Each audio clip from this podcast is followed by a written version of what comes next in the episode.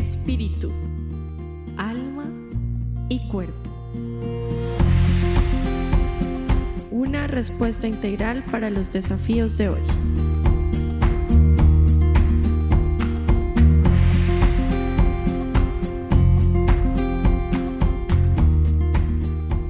Hola, hola, bienvenidos todos nuevamente a un programa más de Espíritu, Alma y Cuerpo.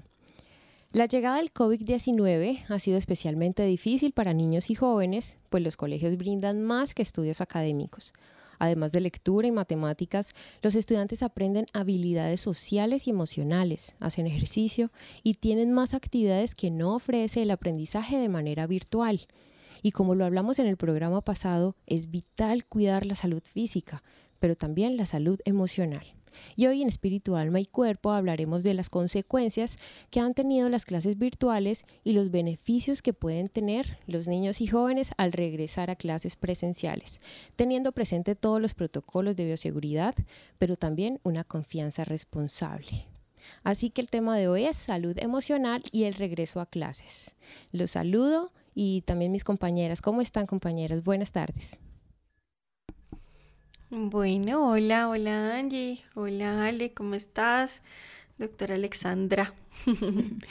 Qué bueno poder estar aquí y bueno, en un programa más como este, que es salud emocional y el regreso a clases, dando continuidad a los programas que ya hemos tenido y, y bueno, emocionada otra vez aquí. Sí, además que este hoy es tu fuerte, ¿no? Doctora Angelita. Vamos a hablar de salud emocional, así que prácticamente eres tú aquí ya la, especialista. Eh, vamos a, tener un programa muy bonito de, creo que de muchas herramientas para poder acompañar a nuestros chiquitos en esta transición que, va a ser muy favorable para, para ellos. Así es. Y bueno, vale, pues iniciemos y bueno, esperamos, le damos la bienvenida a los oyentes, a los que están hoy conectados con nosotros. Em, y bueno, como saben, si quieren hacer preguntas y demás, pueden hacerlo a través del el chat y a través de las diferentes de los diferentes medios que tenemos para, para comunicarse y poder hacer sus preguntas en vivo o sus comentarios también. Entonces, bueno, eh, comencemos. Eh, bueno, tuvimos un programa muy interesante la semana pasada con la doctora Edna Vaca, ¿no? Ella nos hablaba de, de cómo, cómo debe ser ese ingreso, ¿cierto? Al, al, colegio, cómo debe ser ese regreso a clases, eh, qué protocolos se deben tener en cuenta. Y ella hablaba de algo muy importante y era que, que además digamos que no es la única, ¿no? Hemos tenido otros invitados que se han sumado a esa misma idea. Em, en diferentes puntos de la pandemia tuvimos aquí muchos invitados que nos hablaban de la importancia de cuidar esa salud emocional. Eh, claramente tenemos que hacer todo el cuidado eh, de, de todas esas normas de bioseguridad, pero es muy importante la parte emocional.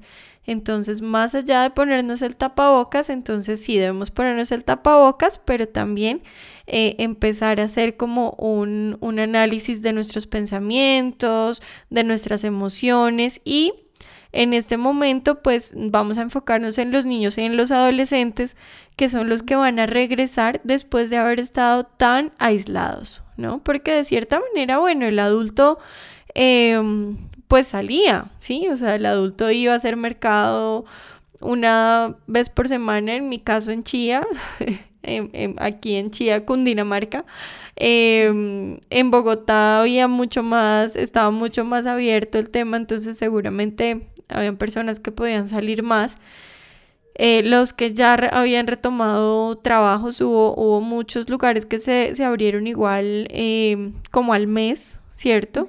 Eh, ya autorizados para, para poder abrir. Pero los niños no, los niños hasta hace como que tres semanas creo que volvieron a, abrir, digamos que la calle para ellos. incluyendo los conjuntos residenciales, ¿no? Digamos aquí, en mi caso, pues teníamos el parque al frente, pero estaba completamente sellado, nadie lo podía usar. Em, entonces habían también muchas restricciones, ellos no podían salir mucho. Entonces, eh, este regreso a clases es algo muy, muy importante. Y es importante acompañar esa transición, ¿no? No solamente listo, eh, que vuelvan, sino que como adultos, y esa es la propuesta de hoy, cómo vamos a ayudarlos a hacer esa transición que sea saludable, que sea no vaya a ser traumática, ¿cierto? Porque de todas maneras ellos también van a experimentar algunos el, síndrome de la cabaña que hablamos en programas anteriores, donde es normal que sientan cambios, donde es normal que previamente puedan tener algún tipo de ansiedad al regresar. Eh, a, pues hasta miedo al mismo virus, cómo va a ser allá, eh, verse con sus compañeros. Entonces, eh, necesitamos, aunque es una transición preciosa que va a darles descanso, que va a volver a reactivarlos en sus áreas que son tan importantes, académicas y sociales, eh, necesitamos mucha sabiduría para acompañarlos en este proceso. Así es. Hoy vamos a estar las dos porque, bueno, nuestra eh, conductora eh, Aristizábal solo pudo estar la primera parte, está eh, por fuera de la ciudad y bueno, ha tenido como problemas para, para conectarse, entonces vamos a estar las dos, em, pero hablando pues de obviamente este tema que nos compete mucho. Em, y, y, sí, le hablemos de ese proceso de transición, ¿no? ¿Cómo, ¿Cómo debe ser ese proceso de transición? Y de pronto darle esas herramientas tanto a padres como a profesores eh, en este momento que se están tomando ya esas decisiones. Hay muchos colegios que ya iniciaron, que incluso iniciaron la semana antes de esta semana de receso. Eh, pero entonces vuelven el lunes, ¿no? Eh, muchos ya inician el lunes em, y, seguramente los que ya probaron están muy emocionados de volver a encontrarse, ¿no? Y los que no, pues imagínate la emoción que deben tener en, ver a sus amigos, a sus profesores, eh, su sitio de, colegio, pues que uno diría, realmente ellos lo extrañan, ellos lo extrañan bastante. Yo lo vivo aquí con mis hijos y, es algo que extrañan. Entonces, bueno, ¿qué, podemos decirles? Eh, en, en, esa transición, digamos, a nivel, digamos que de, de, cuidados fisiológicos, porque digamos que también eso es importante, cómo debemos prepararnos, ya lo hemos dicho muchas veces, pero digamos, ya, es que ya es, es el lunes, digamos, entran el lunes, ¿Qué, ¿qué podemos hacer en estos días que nos quedan de pronto de vacaciones algunos eh, y que los niños regresan a, clase? En esa parte médica, ¿qué, ¿qué consejos nos darías?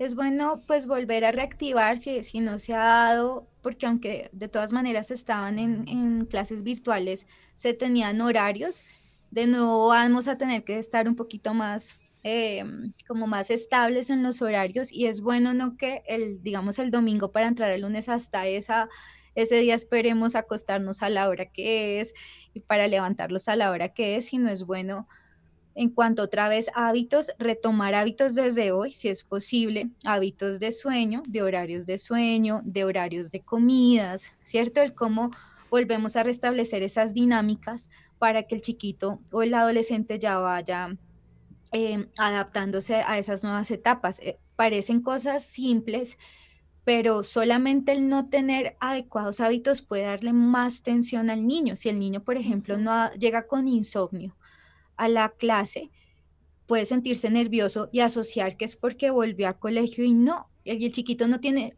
la capacidad de discernir, es más, creo que ni siquiera los adultos a veces discernimos que estoy mal emocionalmente y fue porque dormí mal, sino lo asociamos de una vez, estoy mal, me deprimí y no asociamos, es que no he comido bien, es que no, estoy nutrido, no estoy hidratado o eh, llevo varias noches en insomnio. Si eso es difícil en los adultos, eh, discernirlo o percibirlo o analizarlo, cuanto más en un niño. Entonces le hacemos más fácil eh, eh, para su estado de ánimo que fisiológicamente vayan más tranquilos, bien dormidos, bien nutridos, alimentaditos, hidratados, ¿cierto? Fruticas, verduras, todo eso ayuda muchísimo a que el chiquito pues se vaya a sentir muchísimo mejor. Eso desde, ese sería el primer consejo, restablecer entonces hábitos importantes desde ya, ¿sí? Eh, no podemos esperar. Em, y ya en cuanto a transición, no sé si me querías preguntar algo más. No, está bien, no, está bien, está bien. Yo creo que es eso, es recordar lo que hemos venido hablando, ¿no? Que igual en todo este tiempo debemos eh, pues llenar a nuestros chiquitos de, de, muchos nutrientes, de, de, que ganen defensas, de que su sistema inmunológico suba para que obviamente estén preparados para este gran cambio, ¿no? Porque también hay un cambio en esa atmósfera. ¿no? Ale, o sea, eh, así como fue meterlos a la casa, que eso creó cambios, muchos de, los chiquitos empezaron a desarrollar dermatitis, pues claramente tiene que ver con también con el, el factor estrés, pero también con el ambiente, ¿no? Porque no están expuestos tanto al sol, o sea, bueno, ya nuestro cuerpo está, está digamos que eh, habituado a cierto ambiente, incluso hasta un nivel de contaminación, ¿sí? y ese nivel de contaminación, ese, esa exposición a virus, a bacterias, al ambiente, pues hacen que igual eh, nuestra piel y, muchos órganos funcionen de cierta manera. Es otra vez como, bueno, otra vez otro ambiente, ¿no? Otro, eso que puede crear también es, obvio y es normal que puedan haber reacciones eh, alérgicas, ¿no? Tipo rinitis. Entonces, ahí vamos a, tener que manejar muy bien nuestra inteligencia emocional porque no podemos entrar ya, no es COVID de una vez, ¿cierto? Sí. Puede que obviamente van a volver a, a, madrugar, esos fríos a veces en la mañana tan fuertes, entonces también el entendimiento de eso, llevarlos muy abrigaditos, obviamente lo hacemos todos los días, pero muy intencional su, su pasamontañas, sus buenas chaquetas, porque ellos se están adaptando hasta ahora y allá en el día que se lo vayan quitando gradualmente también, ¿no? Esa adaptación al clima que no sea fuerte, no sea un choque. Em, pero es, lo más probable es que vuelvan a tener algunos estas infecciones normales escolares que de pronto son diarreitas o eh, resfriados comunes que tendremos que estar atentos, ¿cierto? Eh, pero, pero sin pasar ya la, al, no sé, como al, exagere y al dramatismo, porque va a ser normal que nos volvamos a adaptar en, este, en esta área inmune de nuevo. Nosotros estamos haciendo algo con nuestros chiquitos, y por si acaso algo les sirve, el, el, el programa pasado lo mencionamos, y es que empezamos a darle zinc a los, a los chiquitos, esos venden jarabitos, eso es muy común y, pues lo que se ha visto es que fortalece el sistema de, defensa, sobre todo viral, a, virus me refiero.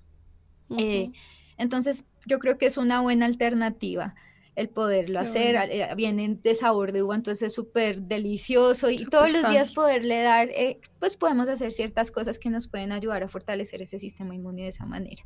Ok, eh, el programa pasado también la doctora Edna nos recomendaba en Gistol o estas pastillitas que también fortalecen el sistema inmune, puede ser también parte de la preparación. Yo le sumaría también agüita ¿sí? Mucho líquido, mucha agua, llevarlos con sus buenos termitos donde tengan todo el tiempo que estar hidratándose porque esto también ayuda a que pues nuestro organismo se, se adapte al ambiente, ¿sí? Al ambiente, o sea, si hay mucho sol, si hay mucho sol o hay mucho frío, igual el agua va a ser muy necesaria para lograr este equilibrio. Entonces, eh, además que pues emocionalmente también se ve, se ve la, el beneficio, ¿no? Del, del agua. Entonces, algo tan sencillo y tan simple, importantísimo poder como implementarlo en este momento. Como decía la doctora Edna, es un mucolítico, eso quiere decir que rompe el, los rompe el moco, todo lo que puede generar, generar que que haya una neumonía, o sea, sí, cuando, cuando hay acumulación de flemas. Todo esto, lo, el agua nos ayuda a, hacer que si, si le dio una rinitis, una reacción alérgica normal, pues que el moquito sea eh, más aguadito, más líquido y que evite que haya complicaciones. Entonces, de verdad que son medidas que uno dice que bobada, pero realmente son son sencillas y funcionan y es necesario. Así es.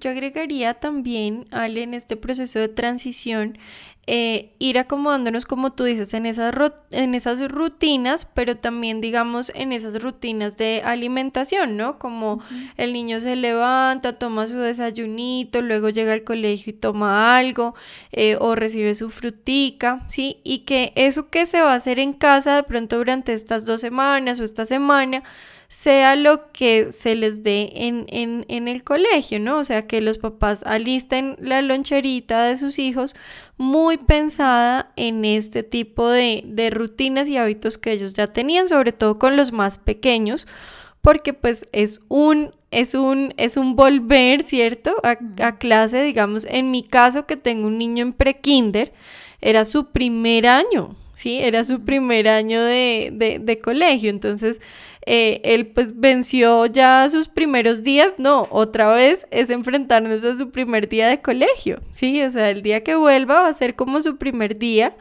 Seguramente algunos van a, van a resistirse, ¿cierto? Esa separación de papá y mamá que es tan difícil y tan dura, vuelve. Eh, entonces, estar preparados para eso. Entonces, entre más eh, los llevemos como con las cositas de la casa, va a ser mucho mejor esa, esa adaptación. Entonces sí es importante como planear esta semana o estas dos semanas con hábitos o rutinas que podamos mantener en ese, eh, en ese reingreso a clase. Sí, además porque podemos evitar eh, síntomas gastrointestinales que no quisiéramos ahorita, ¿no? Ya, ya de por sí hay suficiente tensión en la transición entonces, si el mantener hábitos similares también nos va, nos va a prevenir ciertas molestias que a poco el chiquitín se va a ir adaptando, pero sí que sea esa adaptación primero al ambiente, ya después a la comida, después vamos de a poco pudiéndolo hacer para que no, no, no, vayan, no vayamos a tener tensiones que pueden ser evitables. Em, entonces creo que eso también tiene que ver con la transición. También es bueno empezarles a decir, los niños funcionan muy bien cuando uno previamente les cuenta lo que va a pasar. Se pueden hacer hasta dibujos, sobre todo obviamente si son pequeños, pero el que sepan vamos a volver, pero allá tú vas a encontrar a tu profesora que va a tener un tapabocas. Entonces tu profesora no te va a poder abrazar. Eh, entonces no es, no es que no te quiera, ¿cierto? Estas explicaciones van a evitar dramas del chiquitín que no necesita vivir. Hay un programa que a mí me gusta que se llama Daniel Tigre, Daniel el Tigre, no sé si lo han visto, pero me, gusta mucho esa propuesta de que previamente si va a ir al doctor, la mamá entonces le hace un dibujo y yo lo hice, por ejemplo, con Dani para llevarlo al optómetra y, ahí con su al odontólogo. Entonces les, y jugamos a eso, me conseguí una tabla de optometría y jugamos toda una tarde de cómo iba a contestar. Entonces él fue, fue el mejor examen eh, para él fue lo más divertido porque previamente él se había hecho una idea. Entonces sí es bueno, sobre todo en los más pequeños, el contarles. Vas a, vas a encontrar a tus compañeritos, pero va a haber división y lo podemos hacer hasta en dibujo o en juego. Eh, eh, no se van a poder abrazar, pero entonces van a poder desarrollar la creatividad de otra manera. bueno, todo lo que podamos hacer que ellos visualicen, porque eso va a hacer que la transición sea menos difícil el contar previamente que va a haber zonas donde él va a poder hablar con, con de pronto la profesora. Obviamente ya vamos a hablar un poco más adelante de que sugerimos a, los colegios para, o profesores para poder preparar esta transición también. Eh, pero los padres también tenemos ahí una responsabilidad de empezarles a contar de cómo es una transición, ¿cierto? Así como un adulto más o menos dura un mes cuando em, empieza un nuevo trabajo, donde siente un poquito de, miedo, de, ansiedad anticipatoria, donde de pronto tiene cambios en su sistema digestivo, donde puede sentir taquicardia, es bueno poderle decir al niño, a veces vas a poder sentir un poquito de sustico, pero no pasa nada, o según lo que también cada padre conoce a su niño. Entonces, el redactar lo que va a pasar nos ayuda a que el chiquito pueda transicionar más fácil a ese nuevo momento. Así es, así es. Bueno, y es verdad lo que, lo que dices porque eh, claramente eh, ninguna institución, ningún colegio está igual que como ellos lo dejaron, ¿no?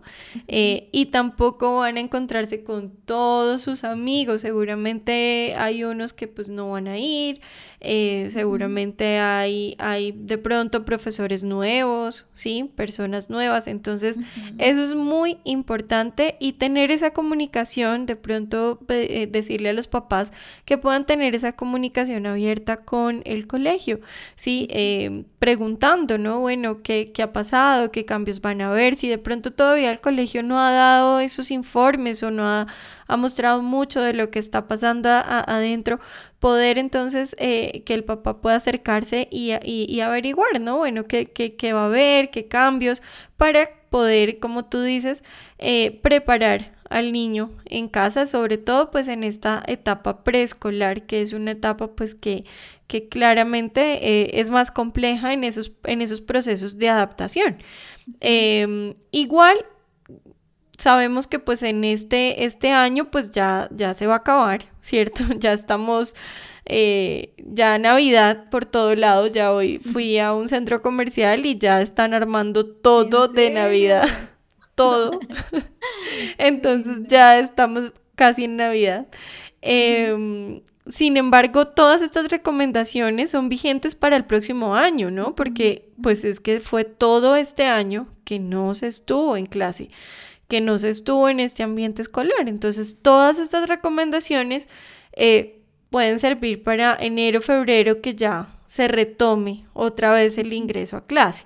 Em, entonces, importantísimo prepararlos, importante también eh, que el papá pueda en estos días estar preguntando, ¿sí? Preguntando cómo te sientes, qué sientes cuando piensas en el colegio, ¿cierto? Como indagar sobre esas emociones que el niño tiene al respecto. Em, por lo general los niños están felices con esa idea, ¿sí? Y debería ser algo natural, ¿sí? O sea, digamos que la, la emoción eh, que debería primar en este momento debe ser esa, debe ser qué emoción volver al colegio, qué emoción eh, volver a ver a mis amigos, a mis compañeros, qué emoción volver a este lugar. Si eso no pasa, sí es importante indagar, ¿sí? ¿Por qué? Sí, es importantísimo, ¿sí? Porque lo que hablábamos podemos estar enfrentando un síndrome de la cabaña como lo hablamos la vez pasada, ¿cierto? Aunque acuérdense que no es un síndrome, pero sí, son, sí es una sintomatología que está muy asociada a la ansiedad. Entonces tenemos que mirar, bueno, ¿qué es lo que no quiere, no? ¿Qué es lo que no quiere? Pues claramente de pronto en casa puedo ver televisión todo el tiempo, qué delicia, no tengo que irme al colegio a estudiar. Em, ¿Qué es lo que no quiere? ¿Sí? Entonces, importante medir como esas emociones eh, y reportarlas. Es importante que el profesor, cuando lo reciba, eh, se entere no solamente de su temperatura, de su sintomatología física, si tiene o no tiene, sino su sintomatología emocional. ¿Sí? Si el niño salió triste, si salió feliz, si salió aburrido, ¿sí? Porque pues de cierta manera esa parte en la transición, en, el recibir al niño, va a ser muy importante a la hora de, manejar todo todos sus procesos de adaptación. Entonces recuerden, no solo son los síntomas físicos, sino también sus síntomas emocionales, tanto positivos como negativos poder tener esa, como esa, esa lista de chequeo eh, donde papá y mamá puedan preguntar a su hijo y tener como un escaneo de sus emociones para poder reportar en el colegio. Sí, ahorita escuchándote, eh, es, importante que sepamos que no hay nada más que module más a un niño emocionalmente que el verbalizar sus emociones. Eh, a veces hay pataletas de, por ejemplo, con mis hijos, yo digo, esto es tan efectivo de que a veces está irritable, eh, digamos, la chiquita, y solo el decirle, ¿qué sientes? Entonces como que no me lo puede decir. Entonces le doy, ¿estás enojada? ¿Estás frustrada? Porque ya ellos más o menos saben eh, emociones. ¿Estás triste? Entonces cuando ella me dice, estoy triste, ¿por qué? porque se me rompió la bomba. Ay, entiendo, ¿sí? Solo esa conversación yo noto como ella parece que drenar, así como cuando somos adultos y podemos confiar en alguien y decir, estoy agobiado por mi trabajo. Solo el verbalizar ayuda tanto a los niños lo necesitan. Pero recordemos que nosotros somos como esa parte que los adultos tenemos una parte reflexiva que se llama el prefrontal y para los niños nosotros somos su prefrontal, ellos todavía no lo tienen. Entonces el adulto hace la función del cerebro superior y le dice, a ah, lo que tú tienes es frustración o lo que tú tienes es nostalgia, por ejemplo, eh, nostalgia de lo que antes tenías, que ya no habían tapabocas, y, y tranquilo que esto va a pasar, que esto es temporal. Eh. En fin, el, verbalizar nos puede ayudar muchísimo, entonces sí es muy bueno que, que como papás, si no lo hacemos, aún con nuestros adolescentes, que eso también, creo que no estoy segura si lo hablamos fue en una, en una conferencia de la compañía que se habló, donde la, el, cerebro del adolescente es hasta los 24 años aproximadamente, que aunque obviamente ya tienen su, su cerebro, su corteza prefrontal, todos lo tenemos, un niño también, pero la em, firmeza o toda la disposición de conexiones es lo que se está dando y en el adolescente todavía no está tan bien formado, digamos, esa interrelación entre esa corteza prefrontal y la parte emocional o más instintiva. Entonces, por eso los adolescentes no llegan a ser muy reflexivos en el tiempo, no se proyectan en el tiempo, ¿no? No es, no dices que este adolescente no se da cuenta que si hoy fuma marihuana mañana, entonces va a ser, no, ellos no se proyectan es difícil la proyección en el tiempo. Ellos están en el aquí, en el ahora y con sus pares y estar pasándola bien y, tener popularidad y más o menos sus intereses están ahí. Eh, entonces el adulto viene a, hacer esa parte de cerebro superior para él, pero no en cantaleta, ¿sí?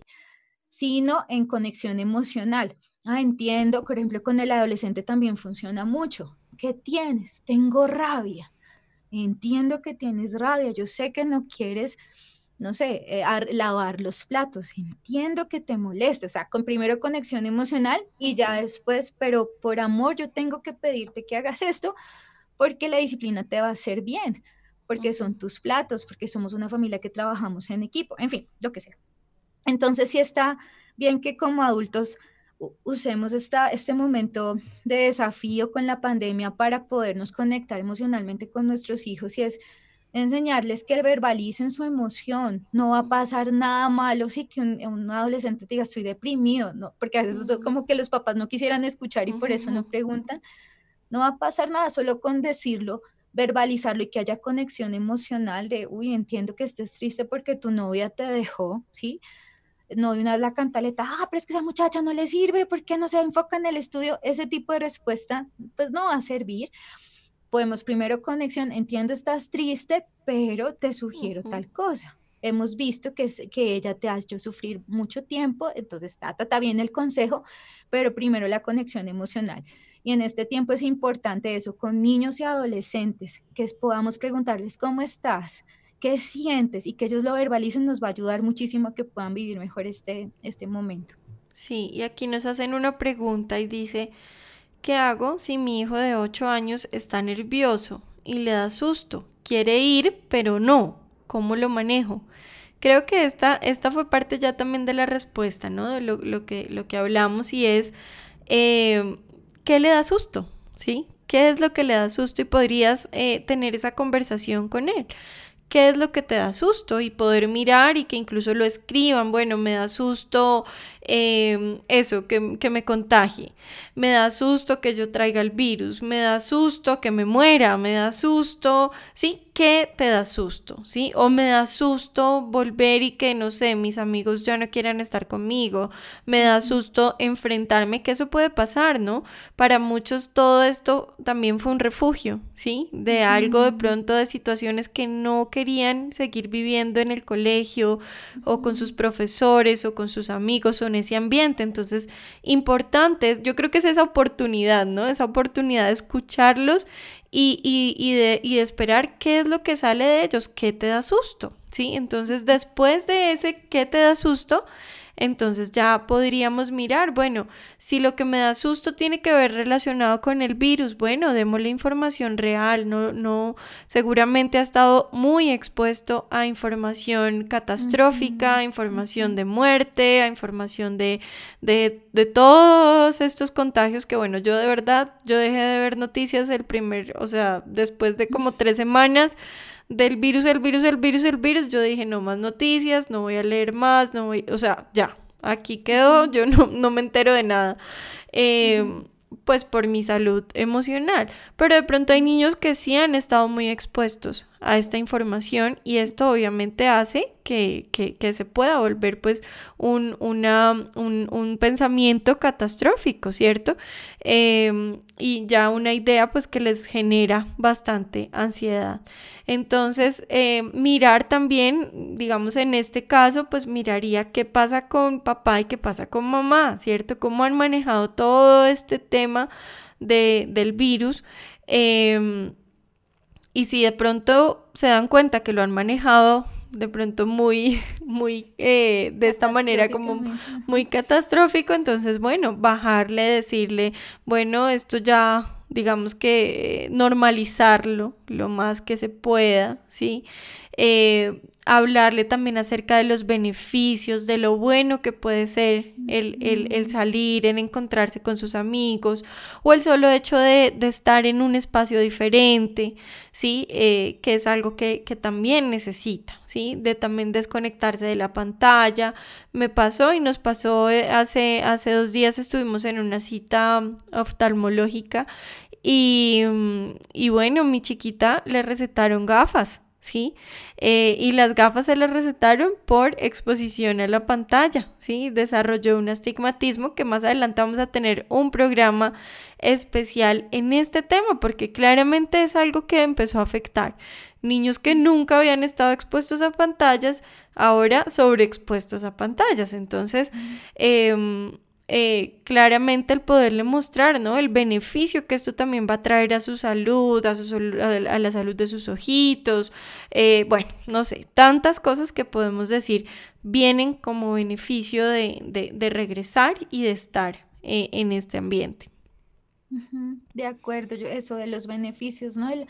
lo que dices es perfecto porque es aprender a que vean en agradecimiento y no en queja lo que hemos hablado de cómo nos protege mentalmente el agradecimiento eh, obviamente esto se modela, como, como dices tú, entonces los primeros cambios son de nosotros realmente, ¿no? Si, nos ven tensos en la transición, uh, el niño así le digamos otras cosas, él va a estar tenso. Entonces, uno es los beneficios y yo le agregaría eso también un plan de acción que da descanso cuando uno tiene ansiedad. Entonces, por ejemplo, el, tengo miedo porque... Eh, me da miedo ser rechazado por mis compañeros como antes lo era, no sé. Entonces, el, el, ok, entiendo que tengas miedo, ¿qué beneficios hay? Bueno, de pronto cambiaron las cosas y puedas empezar una vida social ahorita diferente. Mm, las cosas han cambiado, hay nuevos retos, bueno, todo lo que sea animarlo como un guerrerito a poder vivir un, un nuevo momento, a que no se vaya a anticipar porque de pronto las cosas, pues, eh, como digo, son diferentes, pero tener también un plan de acción. Y si llega a pasar, tú hablas conmigo, miramos, hay muchas alternativas, no te preocupes que esto pasa, ¿no? Eso en, corazones que tienden a la ansiedad da mucho descanso el no sentirse preso en una situación. Entonces, si un padre le ofrece el, te quedas ahí punto y de malas y, si así estás asustado, te aguantas, ya va a ir tensionado. Pero si tenemos planes de acción, pues mira, prueba, tranquilo que yo estoy contigo, me vas contando. Yo también cuando empecé en mi trabajo me sentía asustado, eso también les da descanso, ¿no? Yo hasta con mis niños pequeños, solo me dice, ¿Tú, has sentido eso? Yo sí, yo también siento miedo en la oscuridad, por ejemplo, que a veces les da miedo Yo también, pero entonces yo me pregunto, ¿es amenazante o no es amenazante? Un poquito de inteligencia emocional ah, para ellos es amenazante la oscuridad, entonces se quedan pensando, mm, no, ah, bueno, entonces lo enfrento, pero si es amenazante, entonces huyo, ¿cierto? Si sí es verdad. Entonces, podemos em, acompañarlos con nuestros propios testimonios, dan mucho descanso a los niños y teniendo un plan de acción que sepa tranquilo que voy a estar contigo y vamos a caminar paso a paso, pero vive el lunes, ¿sí? No, es que qué tal lunes me pasan, pues vívelo y en la noche lunes evaluamos y hacemos un plan para el martes. Entonces el niño va a enfrentar, pero se va a sentir acompañado. Qué lindo eso, qué lindo y, y, qué importante. Y pues que es algo que también necesitamos nosotros como adultos. Y es que a veces no pensamos o pensamos que los niños, no sé, o sea, que ellos tienen que pensar diferente o que ellos tienen que funcionar diferente. Em, y, entonces cuando nos dan, por ejemplo, estas razones, muchas veces como adultos las censuramos. O les decimos, ay, qué bobada, no, eso no pasa nada, eso vaya que sí, o, ay, no, deje la bobada que nadie, bueno, no sé, sí, y de una vez, de una vez lo censuramos cuando no, estamos en un momento igual crucial, estamos en un momento eh, que sí eh, nos está dando un antes y un después, sí, es un antes y un después, depende de cada uno cómo sea ese después, ¿no? Ese después eh, que pues bueno, aquí lo hemos hablado en el programa, con diferentes programas que también ofrece la iglesia, la casa, se ha dado información acerca de eso y bueno, hemos tenido una mirada muy positiva desde lo que también eh, Dios nos habla como la esperanza, ¿no? Ese, ese futuro lleno de esperanza y ese mañana lleno de esperanza. Entonces es importante poder eh, llenarnos de esperanza, llenar de esperanza a nuestros niños y darles esa posibilidad de expresar sus miedos, sus, inconformidades, eh, sus situaciones en, en, confianza, ¿cierto? Aprovechando esta gran oportunidad que tenemos para que puedan afrontar mucho mejor lo que está por venir. Así es, así es. Em, no sé si eh, hablamos de los beneficios de, el, poder entrar, pues porque ya como hicieron esta pregunta, si es bueno que los papás ah, tengan como una lista por si el niño les dice, ay, tengo miedo, el, que también ellos puedan entender que tienen una gran oportunidad para, para vivir cosas muy buenas este año. Eh, entonces creo que también los beneficios nos pueden ayudar mentalmente para vivir bien este, este proceso. No sé qué nos quieras decir tú de, los beneficios de entrar. Bueno, no, hay muchos beneficios, igual ya los hemos mencionado, pero bueno, puntualmente eh, sí hay un beneficio social importante. Eh, digamos que eh, somos seres sociales, ¿sí? Y eso hace que necesitemos del otro, necesitemos trabajar con el otro, que necesitemos aprender del otro, ¿sí?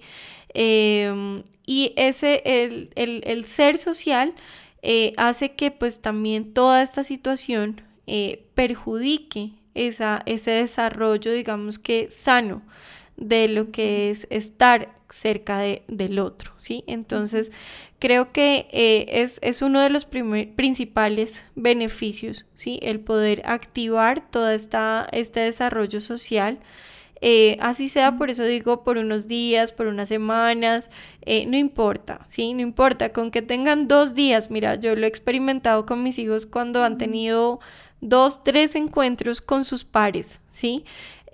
wow, eh, han pasado cosas increíbles en expresiones de sus emociones que uno decía, ¡Ah!", sí, uno dice, pero un niño de cuatro años puede expresar de esta manera que le que extrañó a un par, sí, te das cuenta y ellos también, ellos también se dan cuenta que pueden sentir eh, ese amor, que pueden extrañar y que pueden sentirse vinculados con, con otro, sí, que el otro es importante. Entonces pienso que uno de esos beneficios es activar toda esta parte social. Em, que, que, pues va a beneficiar también en su parte emocional, ¿sí? Eh, y esto pues es que en los niños y bueno, en todos, estos son, son, son ciclos, ¿no? Son eh, como, como hablábamos en algún momento, como espirales, ¿no? Una cosa nos lleva a la otra y otra cosa a la otra y otra cosa a la otra y vuelve y se repite y se repite y se repite.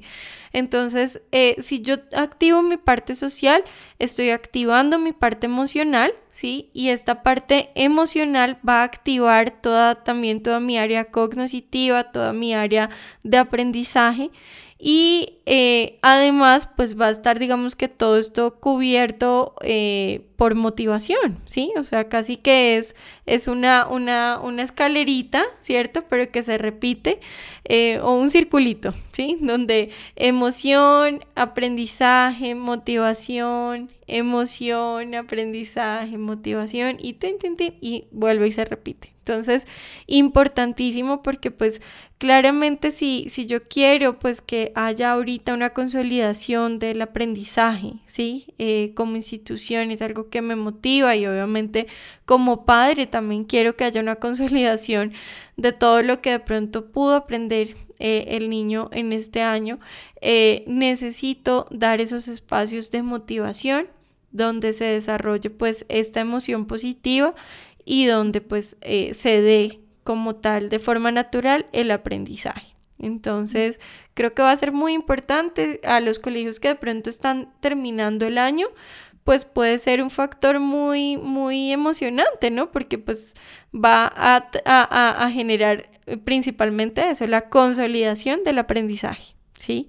Eh, y seguramente si los profesores, pues que yo creo que están muy felices también de verlos, em, eh, van, a, van a planear un montón de actividades que sean eh, enfocadas en eso, en consolidar lo que se vio, lo que se hizo, lo que de pronto se hizo a través de una pantalla, pero que pues vienen estos días donde se va a poder consolidar de una manera pues más divertida y además asociado al otro, ¿sí? Porque es que uno aprende desde el otro, uno muy pocas veces aprende pues uno solito, ¿cierto? Entonces creo que esto es uno de los beneficios más importantes. Mm, qué belleza, qué belleza. Ahorita que hablabas de los profesores, eh, pues también la idea es poderlos animar, ¿no? Em, el papel tan importante que los profesores van a hacer eh, ahorita en este momento para los niños.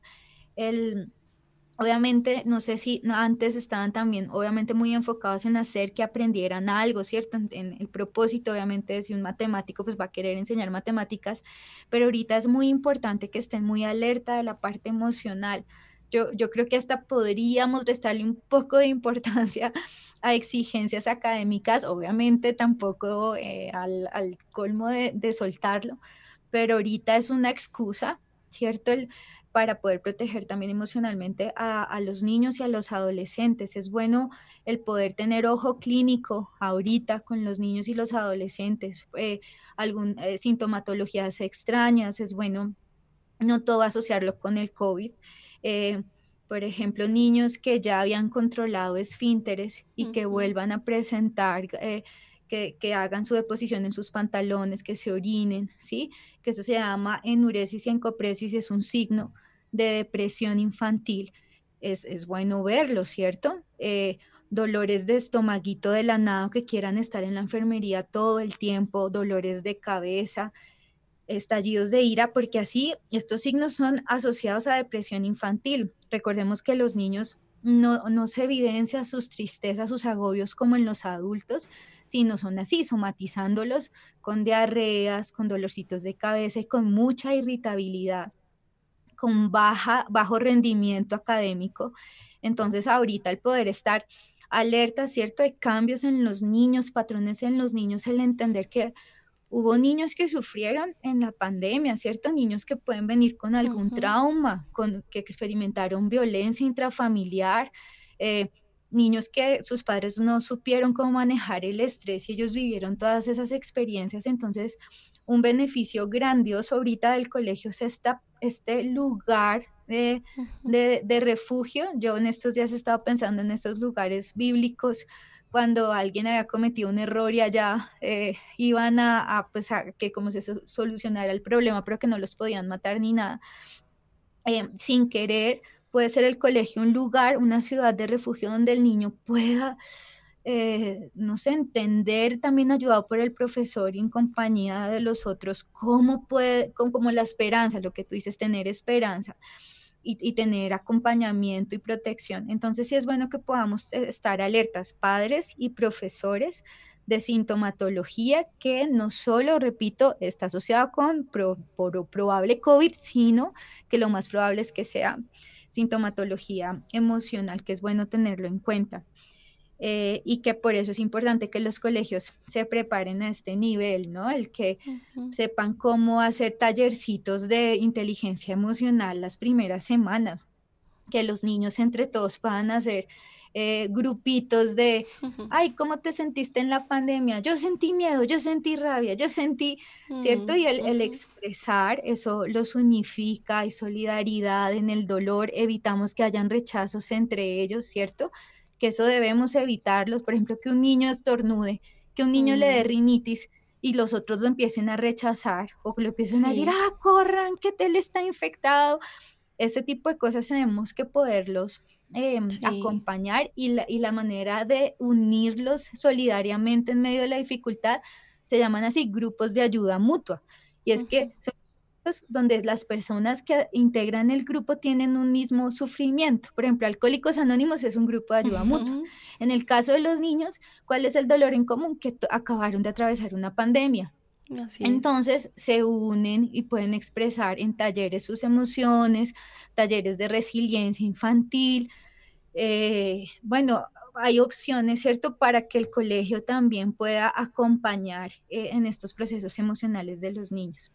Sí, Ali, y, eso, y en eso que dices es, es clarísimo eh, que debemos tener, y por eso iniciamos el programa hablando de esto, y es eh, los ojos abiertos ante las emociones de los niños, ¿sí? Y también del adulto, ¿no? Acuérdense que eh, podemos tener adultos que de pronto no están preparados y, y obviamente es el, es, el, es, el, es el trabajo, ¿cierto? Pero necesita ser un adulto capacitado en el manejo de sus emociones. No puedo tener un adulto lleno de miedo, de angustia em, eh, o, en depresión o en ansiedad. En este momento no es posible, sí, no es posible. O sea, si, si hay personas dentro de las instituciones que están teniendo de verdad o están pasando por un tiempo muy difícil o que definitivamente no han podido adaptarse, ¿cierto?, a estos procesos o a estas situaciones. Eh, puede ser un riesgo, ¿sí? Eh, enviarlos a tener, digamos, a los niños, porque eh, de cierta manera esto puede afectar mucho más, ¿sí? Entonces, de pronto el adulto que no es tolerante con esto, por ejemplo, con un niño que tenga un resfriado, ¿cierto? Que claramente no pueden ir al colegio, pero pues digamos que a mitad del día le empezó a dar estornudos o le empezaron a dar moquitos y el adulto que de pronto no es tolerante con esto eh, empiece a decir algo o lo empiece a, ¿cierto?, a, rechazar o se empiece a crear algo a, esto o qué tal un niño que sí resulte con COVID, ¿sí?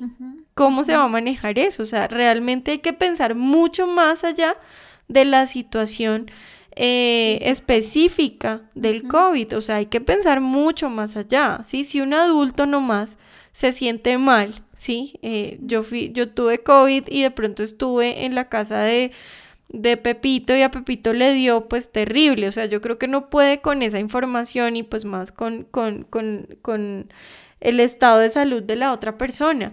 Ahora un niño, o sea, a un niño no le podemos poner ese peso ni esa responsabilidad, o sea, así sea culpable en, en sentido, digamos, estricto de, de la sintomatología y demás. Entonces, Necesitamos adultos sanos emocionalmente que puedan eh, acoger a nuestros niños en este momento, que necesitan eh, al adulto, como tú lo decías, que sea su prefrontal, ¿no? Eh, este adulto que le ayude a pasar esto, así como los padres en el colegio son sus maestros y sus maestros necesitan entender esta situación bien. Entonces, una de esas recomendaciones de pronto que daríamos a los colegios que no han iniciado es poder e, evaluar a sus maestros, ¿sí? Evaluar en esta parte emocional, cómo está el estado emocional de nuestros maestros para, para eh, recibir a nuestros niños, ¿sí? Entonces, nosotros recomendaríamos y como la compañía recomendaríamos una evaluación emocional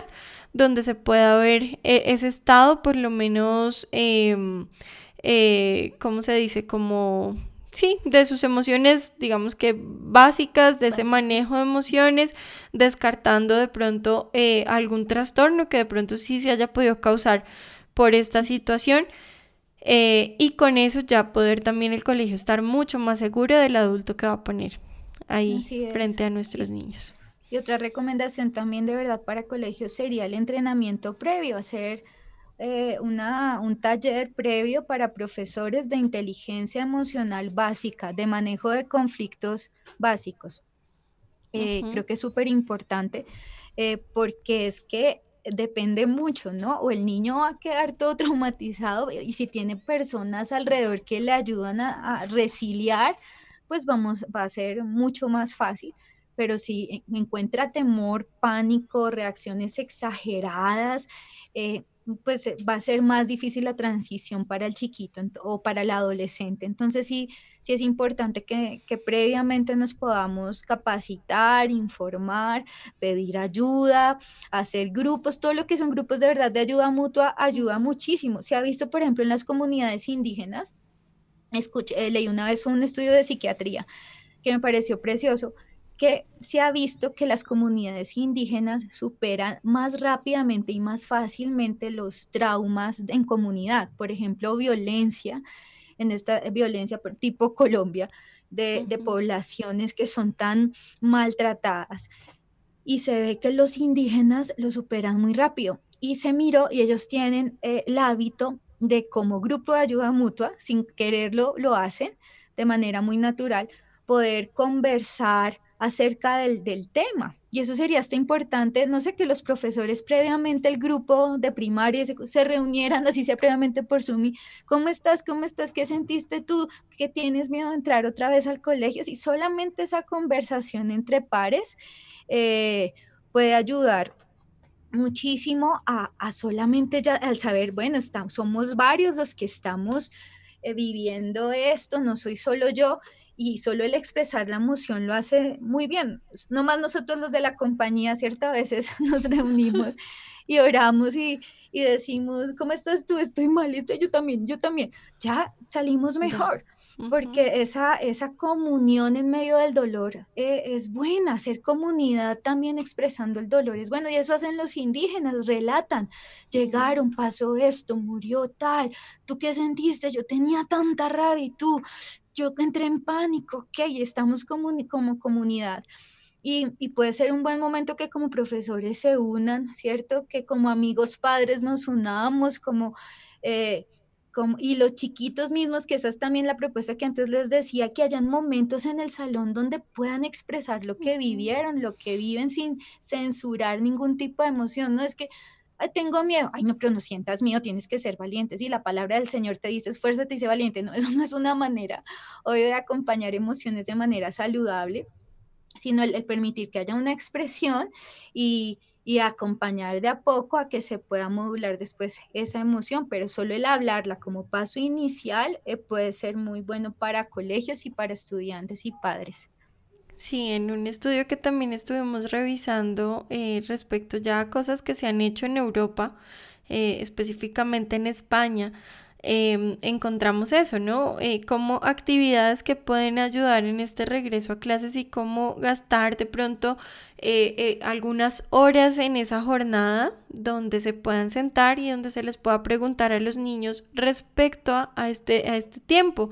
Eh, qué fue lo más fácil, qué fue lo más difícil, qué fue lo más divertido, de pronto qué fue lo que te generó más miedo, em, que preguntas que los, que los que los lleven a ellos también como a abrirse, ¿cierto? A abrir su corazón, a expresar sus emociones, sus sentimientos, pero también sus realidades, ¿sí? Sus realidades. Los niños son, ellos, ellos cuentan todo, ¿sí? Y hay cosas que, que, van a contar que van a ser muy importantes y, y el maestro y ese adulto que va a estar ahí necesita estar muy atento a esta información, muy atento. Tenemos que tener en cuenta que nuestros niños no son los mismos y ellos no van a llegar iguales al colegio, ¿sí?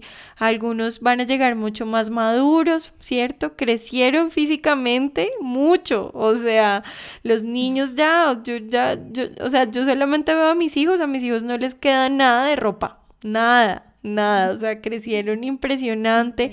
Entonces ellos van a llegar, unos de pronto eran los más altos y ya no van a ser los más altos del salón. ¿Cierto?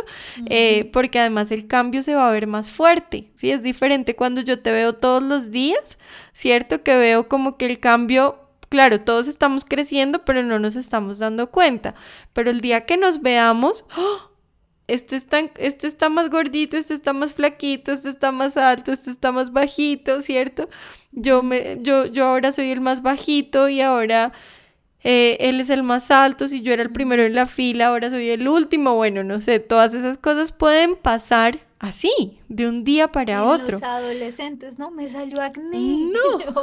bueno, todas esas luchas, esos agobios. El bigote, el cambio de voz, el cambio de tu cuerpo, ¿sí? Además que claro.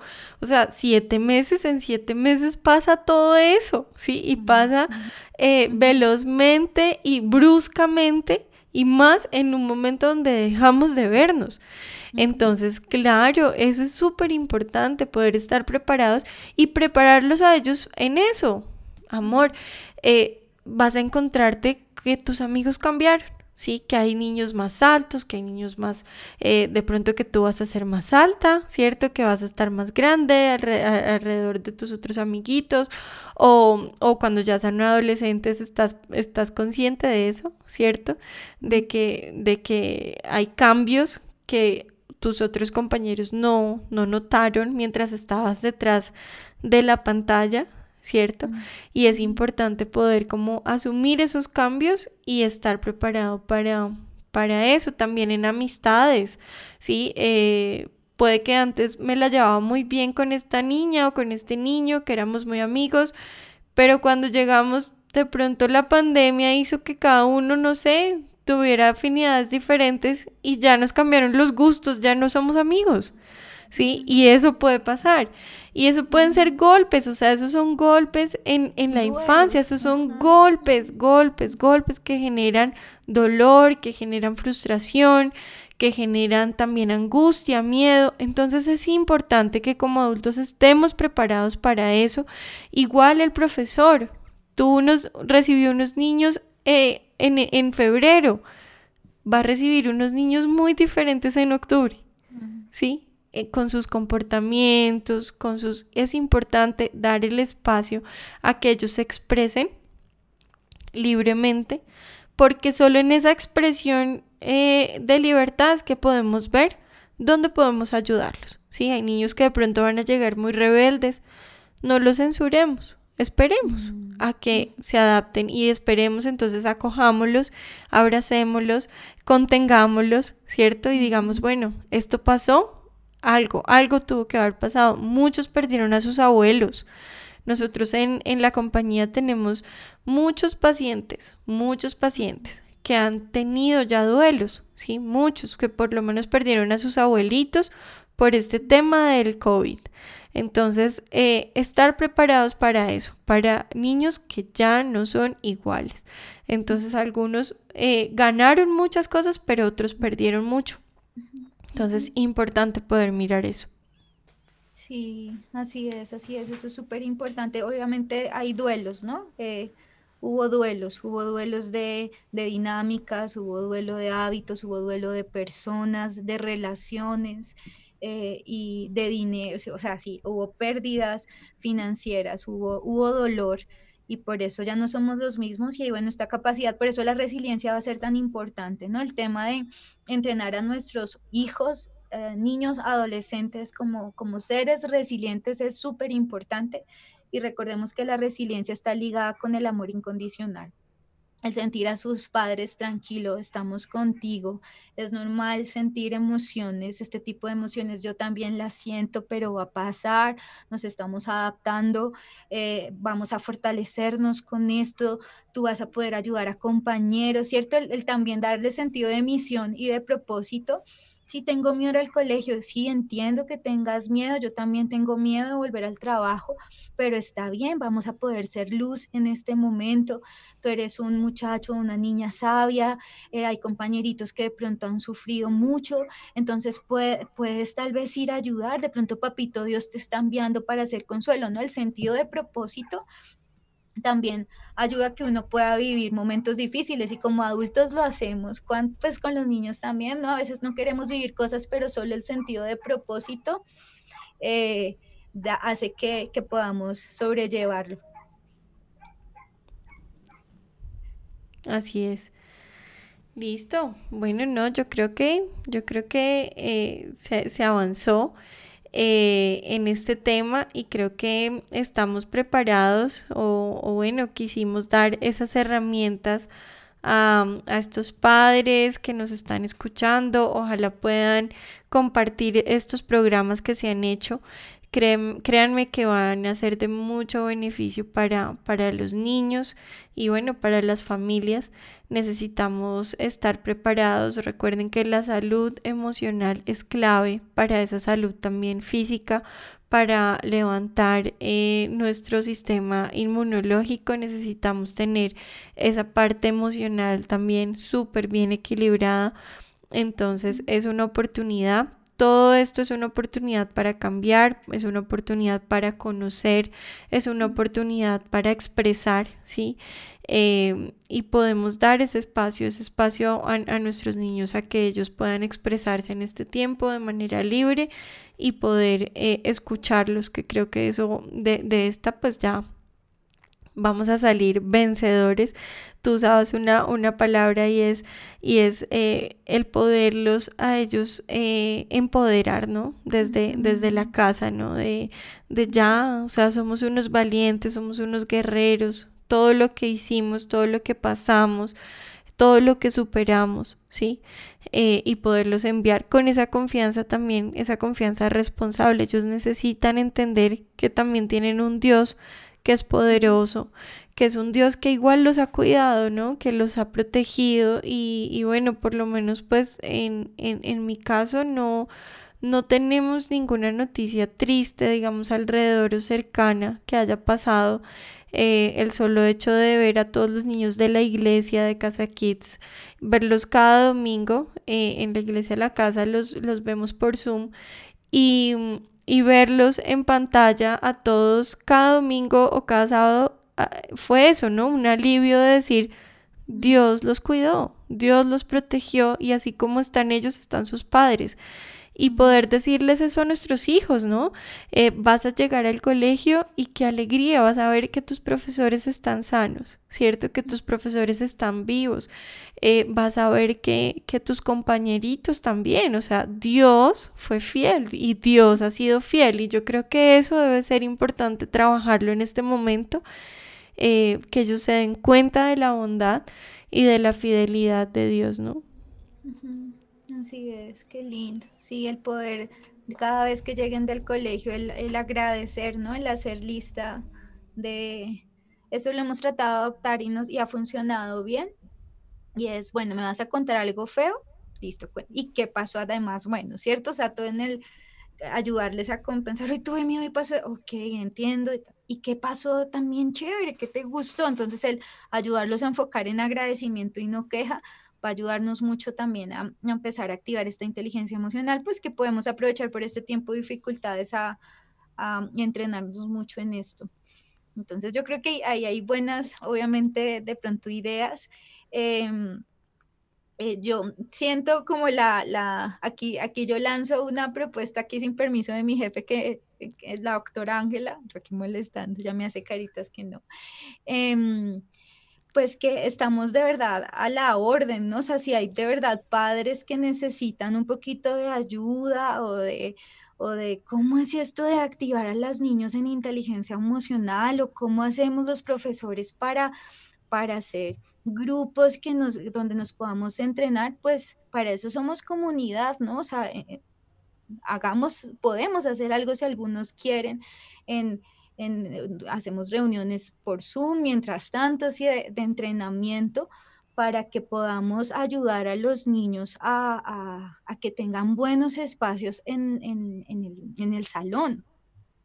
Eh, es que son cosas creativas, ¿no? ¿Cómo vamos a, darnos afecto sin abrazarnos? Entonces, inventar eh, lanzar eh, como una pistolita de besos o de abrazos, o, no sé, tantas cosas que podemos hacer en dinámicas donde haya afecto en el, en el salón, pero cuidando eh, las medidas, obviamente, de normales que tenemos que tener que vimos en el programa anterior.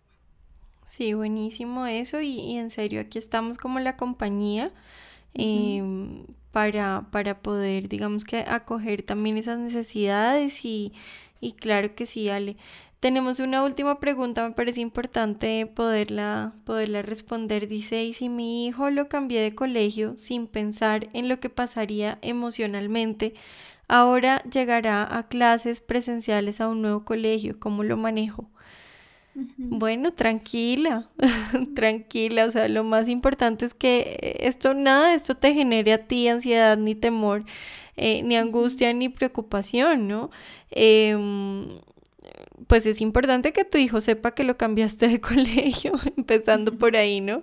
El poder hablar de este tema, de, que él tenga claro de pronto la circunstancia económica, ¿cierto? Hizo que, que, se, que, hiciera, que hicieras este cambio de colegio em, y que él pueda entenderlo es importante y asumirlo como familia, no es nada grave, ¿sí? Al contrario, pues siempre un cambio va a traer cosas muy buenas también alrededor, ¿no? La oportunidad de conocer nuevos nuevos amigos, la, la, la, oportunidad de, de, de, socializar. Entonces creo que no, pues no hay ningún problema y, y aquí pues no estamos diciendo que, que, que, eso le va a causar algún problema emocional, ¿no? Ningún cambio debería causarlo.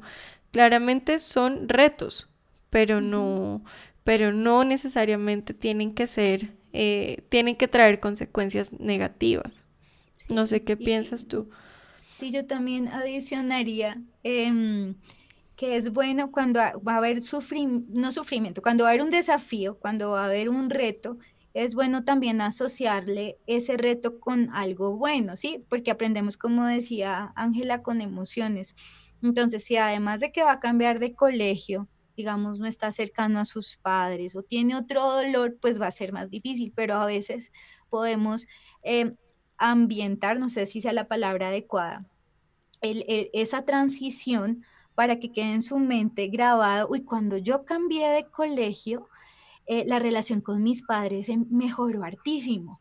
Cuando yo cambié de colegio empezó a haber rutinas en mi casa donde en las noches hablábamos y yo podía sentirme muy acompañado por ellos. Entonces, mi consejo sería, ya que él va a tener esa transición, que le demos adicional eh, algo bonito en, el, en esta nueva etapa para él, donde él diga, donde él asocie, hubo este cambio y este cambio también estuvo acompañado de esto, y entonces empezó a ser una, etapa buena, por lo que digo, un ejemplo familiarmente, eh, puede ayudar un poco. Eh, buenas tardes. una, una he, estado aprendiendo algo muy bueno de una escuela de formación y enseñanza que es la, filosofía regiana y uno de sus principios transversales es que el niño y el, adolescente tienen la capacidad en sí mismos de adaptarse y de solucionar el problema. Eh, y si nosotros lo consideramos así como, como padres, como adultos, como maestros, como entes de formación del niño, del adolescente, vamos a empoderarlo a él y vamos a descansar nosotros, ¿no? Lo que, lo que, lo que tú decías ahorita, Ángela y, Alexandra, em, poderlo empoderar a él, ¿no?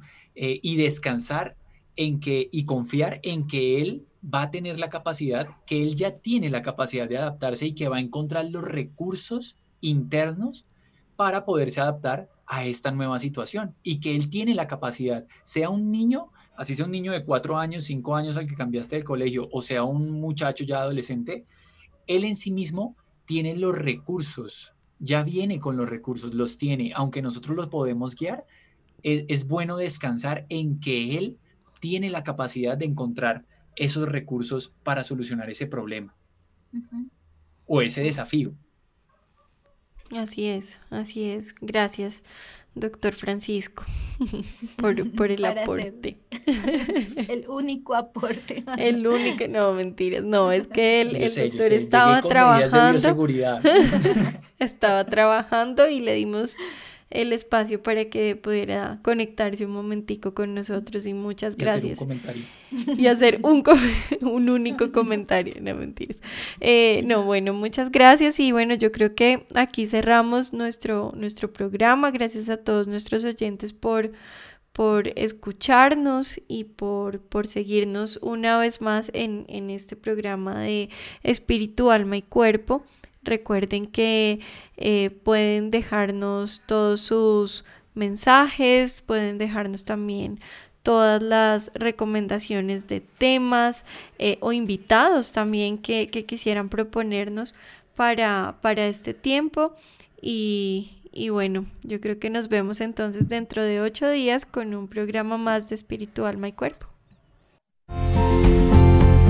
Esperamos que hayas encontrado una respuesta de esperanza.